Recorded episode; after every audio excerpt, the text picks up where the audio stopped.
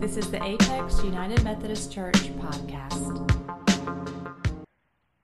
Hi guys, my name is Amelia. I am 18 years old and I've attended this church since before since I was born. And I was even baptized here by former pastor Sam Martin in the Park Village Clubhouse, but he was a he was the pastor here at the time. I currently attend Apex High School and I plan on studying inclusive education at Western Carolina University in the fall. When I think of heroes, I tend to think about my favorite fictional he- heroes such as Luke Skywalker, Jim Kirk, Superman, Captain America, and Wonder Woman.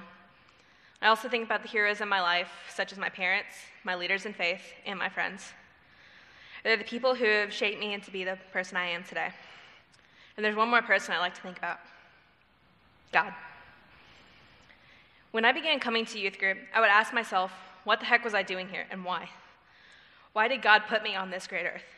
Why did God make me a citizen of the United States? Why can't I do this or that? Why did I make that stupid decision? Why is my life the way that it is? Why? We ask so many why questions all the time, but let's ask a what question this time. What does God want me to do? It's a complicated question, even for the best of us. Some people, including myself, usually pray for the signs that tell us that there's something good going for us. We're anxious to know what he wants us to be. And in the book of Jeremiah, the prophet Jeremiah was just as nervous. In first chapter of Jeremiah, verses 4 through 10, the call of Jeremiah reads The word of the Lord came to me, saying, Before I formed you in the womb, I knew you. Before you were born, I set you apart. I appointed you as a prophet to the nations. Alas, sovereign Lord, I said, I do not know how to speak. I am too young. But the Lord said to me, Do not say, I am too young. You must go to everyone I send to you and say whatever I command you. Do not be afraid of them, for I am with you and will rescue you, declares the Lord. Then the Lord reached out his hand and touched my mouth and said to me, I have put my words in your mouth. See, today I appoint you over nations and kingdoms to uproot and tear down, to destroy and overthrow, to build and to plant. Jeremiah learns from God that since before he was conceived and born, God has shaped him into he want, want, what he wanted him to be. In the scripture following, God commands him to spread his word and that he would give Jeremiah the words to say to his people. To be put out there, to muster up the confidence to spread his word, and to not know what those around him will say or how they will react, that's scary. That day, when he began, began to proclaim the word of the Lord, there was unrest, there was doubt, and at points Jeremiah felt hopeless. Jerusalem fell. But there was also hope and a new light to be shined upon the situation. In the last two verses of the last chapter of Jeremiah, King Jeconiah was treated with nothing but compassion, even though he was a prisoner. And time after time in small group, we have honest conversations about how we make time for God in our lives. And to be honest, it's not easy to do that. As someone who is a senior in high school, I get to see and hear everyone's personal opinions and occasionally their morals. And quite recently, we've been talking about what love is to us and what love is through God. There are more, more verses in the Bible than you or I can think of that have to do with love. We all know how 1 Corinthians chapter 13 verses 4 through 8 go. Love is patient, love is kind. It does not envy, it does not boast, it is not proud.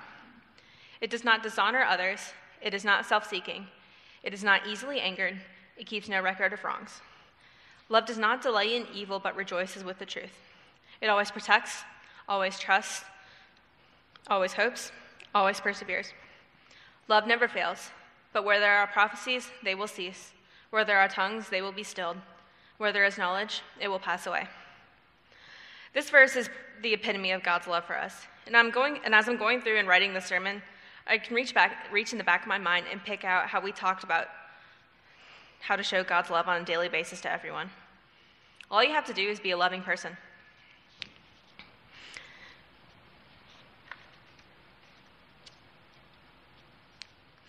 Now, that doesn't mean go and smother and love up on the first stranger you see when you leave here tonight. That would be weird. what I mean is to open yourself up to be a kinder person and be more humble and be someone who would, you would want to be around all the time because that positivity will radiate around you. Positivity goes hand in hand with love because the two just radiate. the more positive and loving you are, the more others will start to feel the same way you do. So be positive and loving. I'll be the same. I'll, I'll be sure to do the same. But that being said, it's easier said than done. There are going to be those people who will do nothing but shove you off and denounce every word you say to them, and there are some who just want to be left alone. But have patience. Love is patient. This brings me back to Jeremiah. He was afraid to speak because of his fear of being denounced and persecuted by those who didn't believe in God's word. But God had faith in him because God has always loved him. He tells Jeremiah that he formed him in the womb to serve the purpose of spreading God's word and to serve him as a prophet. God formed every single one of us for a reason. He may not have made us to be a prophet, but he made us to, as his own sons and daughters. By radiating, radiating that positivity and love to us, we should spread it for him.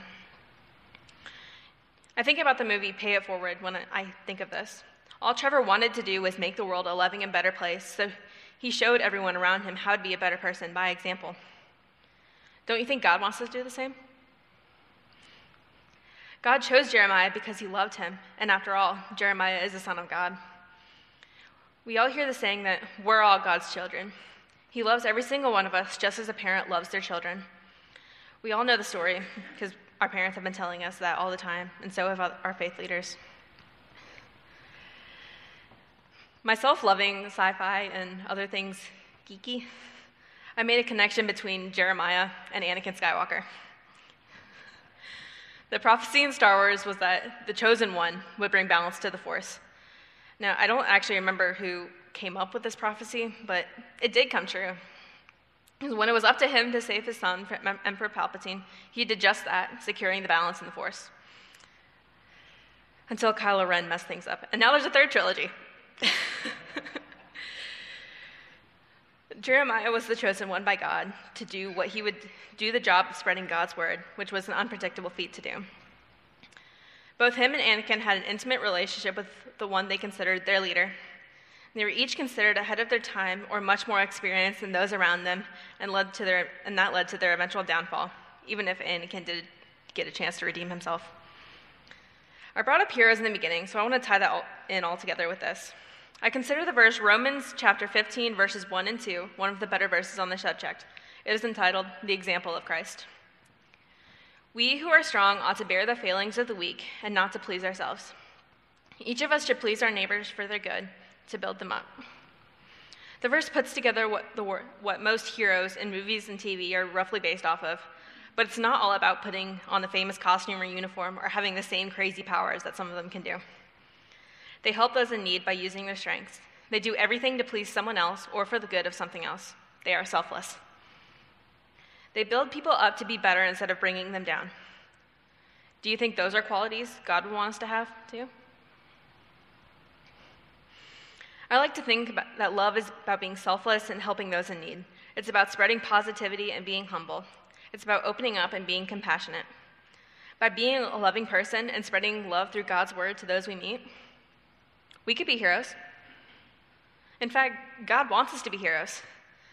And He's telling us that by saying He created us and appointed us over nations in the world to help build up and tear down using His word. He's also telling us that by giving us those human qualities that he gives us the power to love. We could be those heroes.